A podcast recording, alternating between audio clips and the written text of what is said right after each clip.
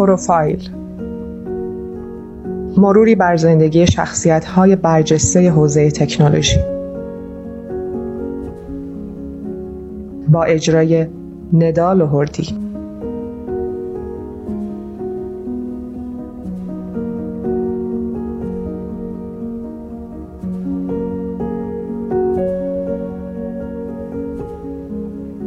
کاتالین کاریکو مبدع اولین واکسن کووید 19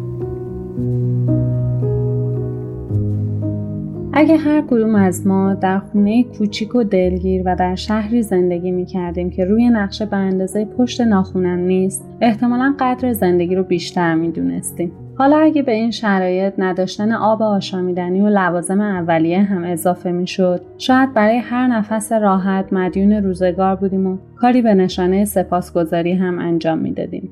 البته به شرط جان سالم به در بردن.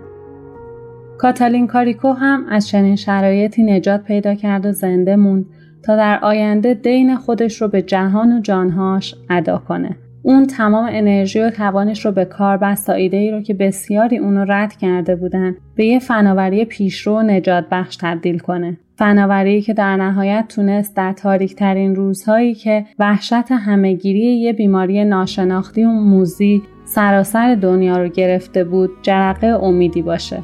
نتایج تحقیقات کاریکو حالا به عنوان اولین واکسن معتبر کووید 19 جان انسانهای زیادی رو نجات داده و برای خود شهرت و اعتبار به همراه آورده.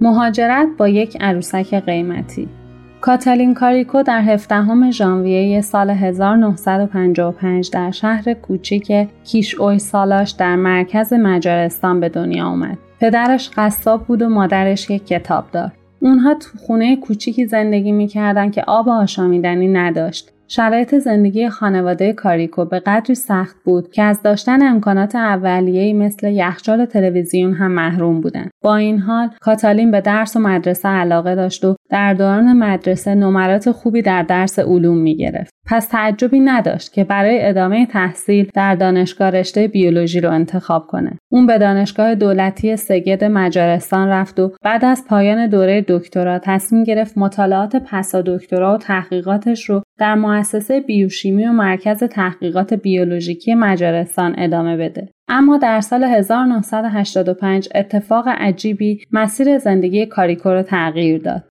اطلاعات و نتایج تحقیقات آزمایشگاه مؤسسه گم شد و این اتفاق باعث شد تا کاتالین کاریکو همراه با همسر و دختر دو سالشون مجارستان رو به قصد آمریکا ترک کنه. اونها 1230 دلاری رو که از فروش ماشین آیدشون شده بود در داخل عروسک خرسی پنهان کردن و با خودشون به آمریکا بردن. کاریکو بلافاصله بعد از رسیدن به آمریکا به دانشگاه تمپل در فیلادلفیا رفت و تا سال 1988 دوره پس دکترای خودش رو در اونجا گذروند. اون یه سال بعد رو هم به تحقیق و تحصیل در دانشگاه خدمات رسمی علوم بهداشتی گذروند و بعد در یک تحقیق بالینی شرکت کرد که در اون بیماران مبتلا به ایدز، بیماری های هماتولوژیک و سندروم خستگی مزمن با RNA های دورشتهی درمان می شدن. این تحقیق در زمان خودش پیشرو منحصر به فرد بود.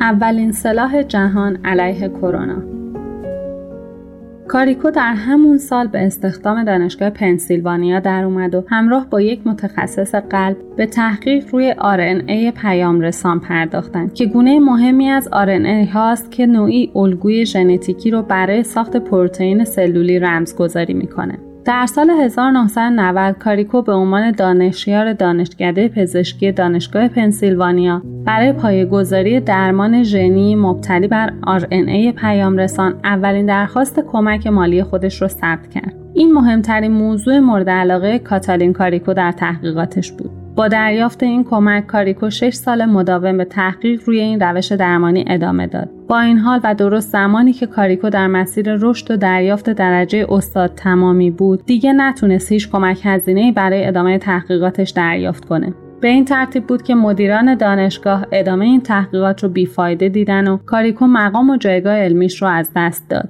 سال 1995 روزای عجیب و فراموش نشدنی در تقویم کاریکو ثبت کرد. اون در آن زمان به تازگی درد درمان سرطان را پشت سر گذاشته بود و همسرش به خاطر مشکلات ویزا در مجارستان گیر افتاده بود. در چنین شرایطی کاری که ساعتهای بیشماری برای اون صرف کرده بود بی نتیجه روی دستش مونده بود. با این همه کاریکو تصمیم گرفت شکست رو نپذیره. اون درباره اون روزا میگه فکر کردم به جای دیگه برم و کار دیگه بکنم. فکر کردم که شاید به قدر کافی خوب و باهوش نبودم. سعی کردم تصور کنم که همه چیز مهیاست و بعد با خودم گفتم فقط باید آزمایش های بهتری انجام بدم.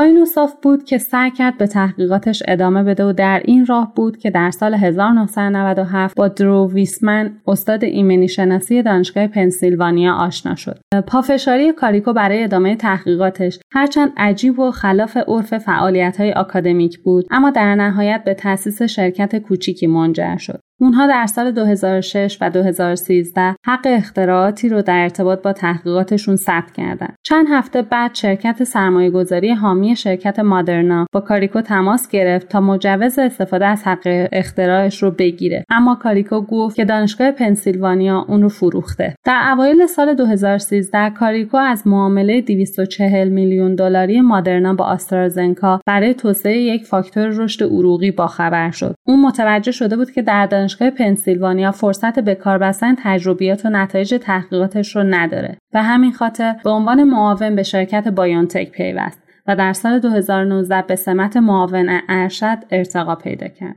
نتایج فعالیت و تحقیقات کاتالین کاریکو به الگوی درمانی منجر شد که واکنش ایمنی به دنبال نداشت. بالاخره در ماه دسامبر سال 2020 و زمانی که جهان بی صبرانه منتظر درمانی علیه شیوع سرسام‌آور ویروس کرونا بود فناوری ابداعی کاریکو و ویسمن که در BioNTech توسعه یافته بود در همکاری با فایزر و سپس مدرنا به تولید واکسن کووید 19 منجر شد. کاتالین کاریکو حالا یه چهره جهانی و ناجی میلیون ها ساکن کره زمینه. اون تا حالا بیش از 44 جایزه و دکترای افتخاری دریافت کرده که بیش از سی تای اونها تنها در سال جاری میلادی بهش تعلق گرفته. کاریکو مادر سوزان فرانسیا قایقران مجاری آمریکایی معروفیه که برنده دو مدال طلای المپیک بوده.